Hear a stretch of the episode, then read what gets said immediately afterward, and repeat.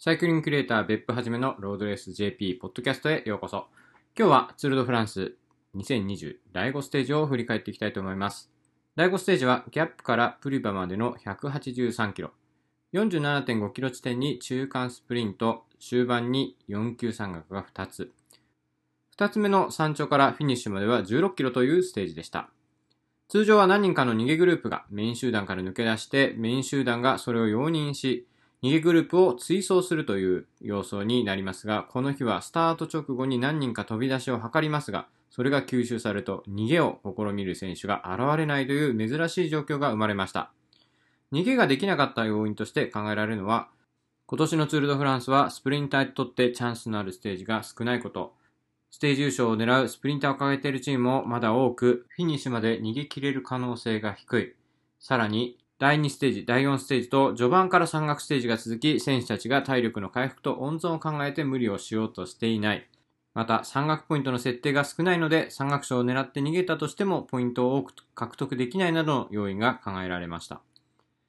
序盤は集団のペースが緩む時間もあったものの、逃げるためのアタックを試みる選手がとにかく出てきませんでした。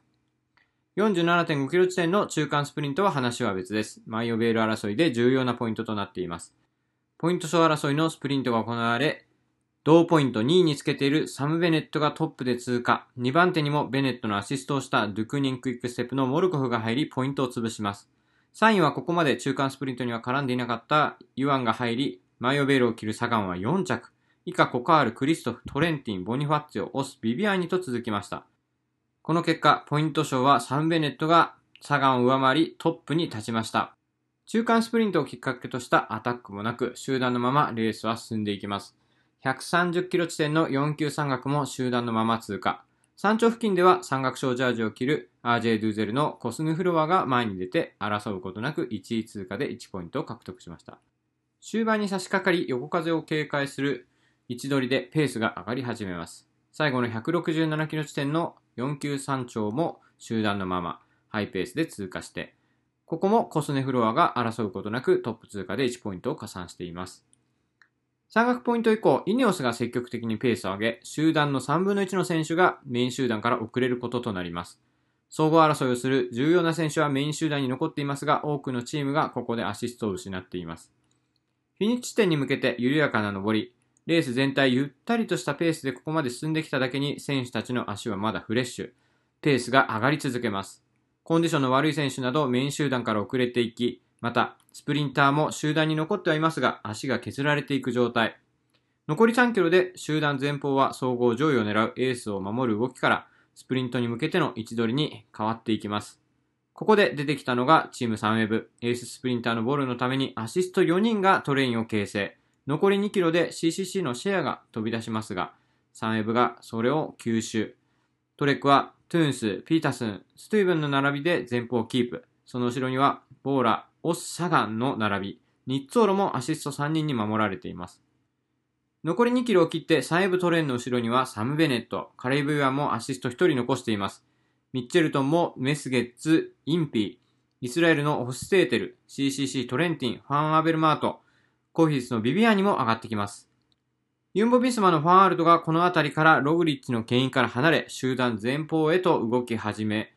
サム・ベネットの番手に入っていきます。残り1キロ地点まで若干の上りですが、サンエブトレインがペースを上げ、主導権を握ります。残り1キロでサンエブはアシスト3人。サンエブボールの後ろには、オス、メスゲッツ、サガンと並びます。メスゲッツにはサポートするインピンも近くにいます。サガンの横にはファンアールドが徐々にポジションを上げていきます。ニッツォーロ、サンベネットは少しポジションを下げてしまいます。残り700メートルでロットスーダのユアンも上がってきます。3部のアシストは2人を残して残り600メートル。ボールには絶好の状況。ここでファンアルトがボールとメスゲッツの間に入り、メスゲッツの後ろにはサガン、サンベネットと続いています。残り400メートルで3部の最後の発射台、ピータスにスイッチ。残り150メートルを切ってボールがスプリント。後ろにいたファンアルトも加速。ボールとファンアルトの一騎打ちになり、わずかな差でファンアルトが第5ステージを制しました。昨年に続き、スプリントでステージ優勝。ツール通算2勝目の勝利となりました。前日の時点ではログリッチのためのチームの仕事に徹すると発言したファンアルトでしたが、朝のスタート前のインタビューでは自分に向いてるチャンスがあるというコメントを残していました。第4ステージで1級の山岳、多くの選手を苦しめた途半区間2キロにわたる牽引を見せ、翌日第5ステージは見事なスプリント。ユンボビスマは2ステージ連続のステージ優勝となっています。ファンアルトは今シーズン、ストラディビアンケ、ミラノサンレモで優勝、クリテリムドーフィネでも区間1勝し、ポイント賞ジャージを獲得。ツールドフランス直前では、ベルギーの個人タイムトライアルで、2年連続となるナショナルチャンピオンも獲得しています。ステージ2位には第1ステージで3位だったボル。チームとしては完璧な動きでしたが、ファンアルトの前に敗れました。ただ、オランダの若手スプリンターとして今後注目なのは間違いありません。3位はサム・ベネットがサガンをまくって先着。フィニッシュでもポイント差をつけることになり、文句なしでマイヨ・ベール逆転となっています。初のマイヨ・ベール獲得、アイルランドとしてはショーン・ケリー以来の獲得となっています。4位、サガン。5位はトレック、ストゥイベン。6位、メズゲッツ。7位、コカール。8位、ユアン。9位、ベントゥリーニ。10位、オステーテル。11位にニッツォーロという結果になっています。総合ですが、フィニッシュ後にコミッセールからアラ・フィリップに違反があったということが発表されます。残り17.1キロ地点でコース脇に立つスタッフからボトルを補給していたということで、罰金と総合成績でプラス20秒のタイムペナルティを課せられることになりました。これで総合1位から脱落し、マイオゾーンを失うことになってしまいました。通常、フィニッシュ手前20キロからの補給は禁止されています。罰金とペナルティは規則にも明記されています。ただ、天候などの状況から残り20キロを切っても補給が認められることがあり、アラ・フィリップ本人は、規則は規則で従う。ただ、あれが認められない補給だとは知らなかったとコメントしています。第6ステージで再びマイオゾーンの獲得目指すとも話していました。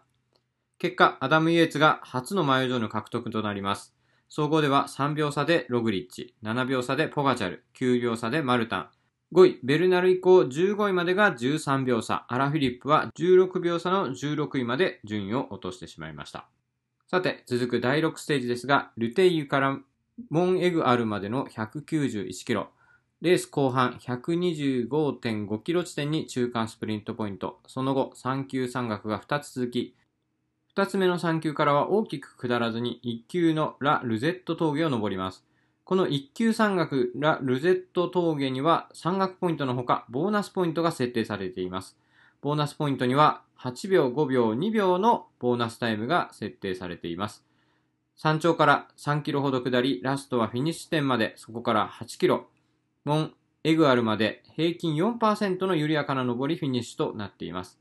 フィニッシュ点は山頂フィニッシュ扱いではないですが、3級、1級の山岳からフィニッシュまで下り区間が少なく、休む時間が短いです。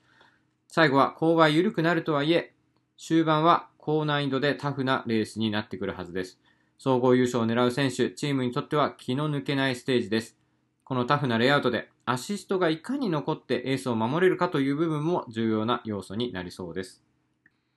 詳しいコースマップや断面図はロードレース観戦に必要な情報がまとまっているロードレース .jp に掲載しています。